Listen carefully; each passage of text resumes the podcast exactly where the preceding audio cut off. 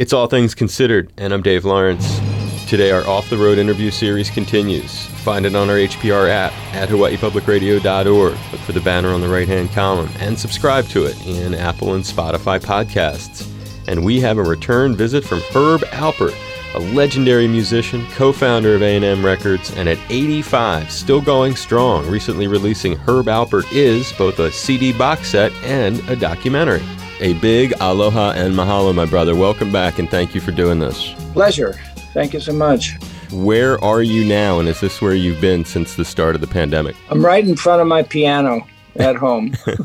we live in Malibu. Been here for many, many a moon. I like being near the ocean. That's why I, I love Hawaii so much. You know, we have a place right on the ocean there, and um, miss it. You do have a great place here, and we've been privileged to actually record a, uh, a nice interview there. Kind of take us back to uh, first becoming aware of the pandemic in any ways it's touched you both professionally and also personally, Herb. Well, it, it, touched us professionally because Lani and I do um, about 50 concerts a year, and we were scheduled to play throughout uh, Canada, the eastern part of the United States, and then this uh, very famous jazz club in uh, London. And uh, we had to postpone everything, the entire tour. And I'm a little reluctant to whether we're going to be able to uh, do anything in this year, 2021. I think it's all going to happen in uh, 22. So yeah, we're disappointed about that, but uh, my goodness, it's something that uh, took us all off guard, and uh, I think we were uh, not as coordinated as we needed to be with this thing uh, looming around us.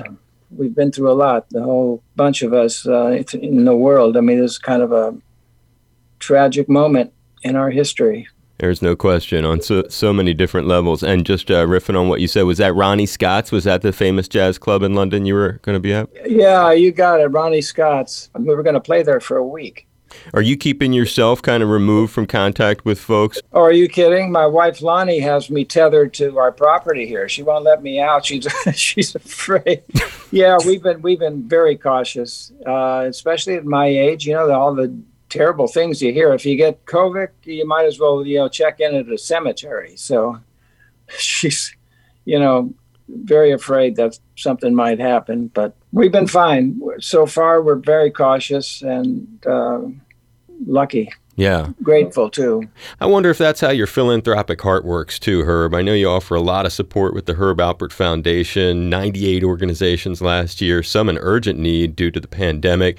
You've got the 27th Herb Alpert Award in the Arts to honor 10 artists held virtually coming up May 20th, each receiving 75 grand. Yeah, well, uh, Dave, to tell you the truth, I want I want to try and keep art alive. I think we need the artists the artists are the uh, second responders. I'm so uh, enamored with art because, you know, when I was eight years old, I had this opportunity in my grammar school in Los Angeles. There was a music class. They had a table filled with instruments. I happened to pick up the trumpet, couldn't make a sound out of it because I thought you just blow hot air into it. But when I finally made a sound, Dave, I was uh, amazed that it was it was talking for me. The the trumpet was actually saying the things I couldn't get out of my mouth because I'm an introvert, basically. I'm a card carrying introvert. And the trumpet was uh, doing all sorts of things and, and made it a lot easier for me. And through the years, it just has taken me to some very interesting places. And I wanted all kids to have that type of opportunity.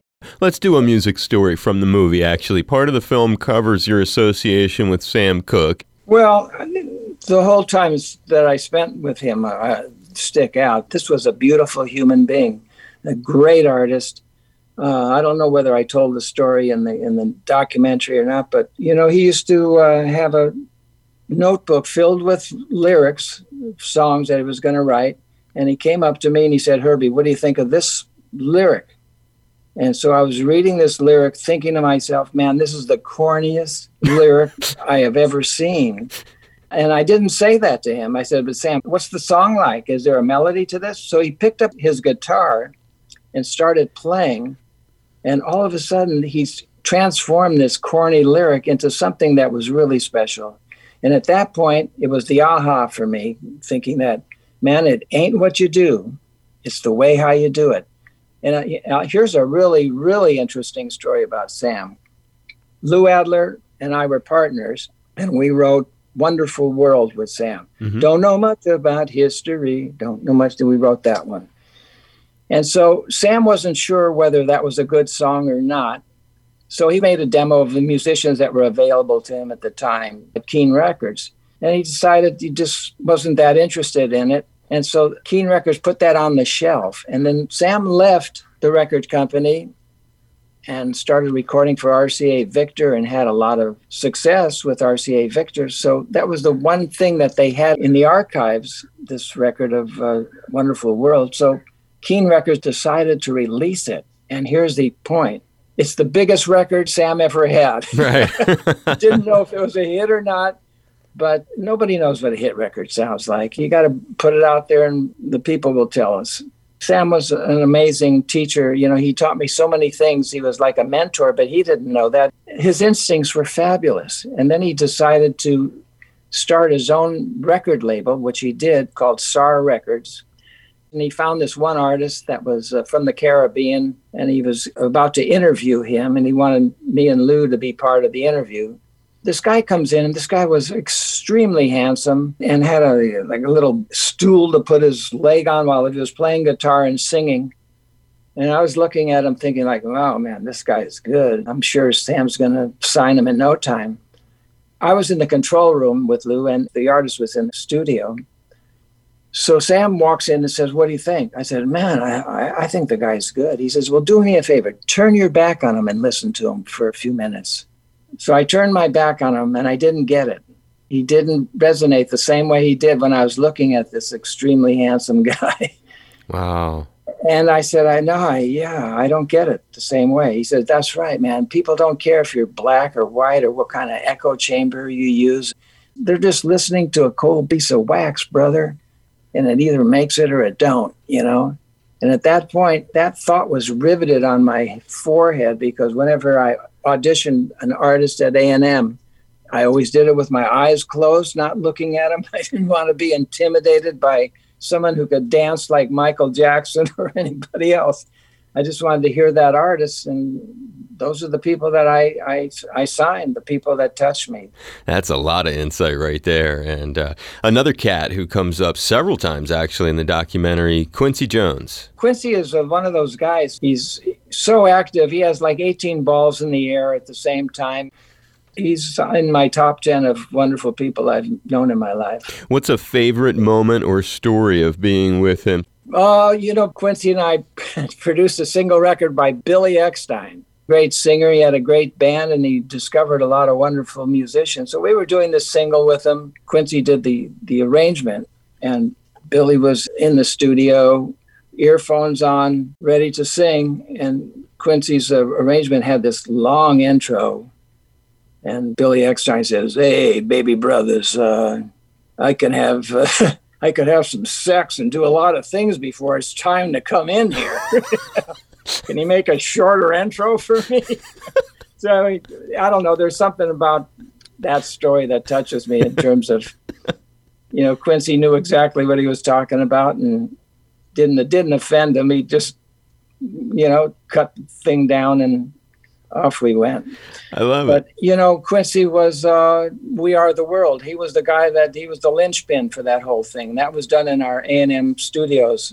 One of the cats who also connects to that empire uh, that is featured throughout the documentary several different times. Actually, is Sting, uh, frontman for the Police, enormous solo artist. Yeah, Sting is uh, a wonderful guy. The first time I met him, the police, they were playing at the Whisky A Go Go. I was there with my partner and they were performing, and it was like, wow, these three guys, they were making noise like there was like at least seven, eight people on, on the stage. And Sting was bouncing around the stage like he was on a pogo stick singing. I'm crazy about him. Sometimes lives in New York, but sometimes lives in uh, Tuscany he grows grapes, he bottles wine. He sends me 12 bottles of wine every year. And, and, and this year he, he, sent a whole bucket of uh, olive oil. Wow. That they're doing at uh, his place in Tuscany. It's Herb Alpert, the latest guest in our Off the Road series. Hear this and the entire series on our app or at hawaiipublicradio.org. Look for the banner on the right hand column and subscribe to it on Apple and Spotify podcasts. And next week, we'll conclude with Herb Alpert. I'm Dave Lawrence.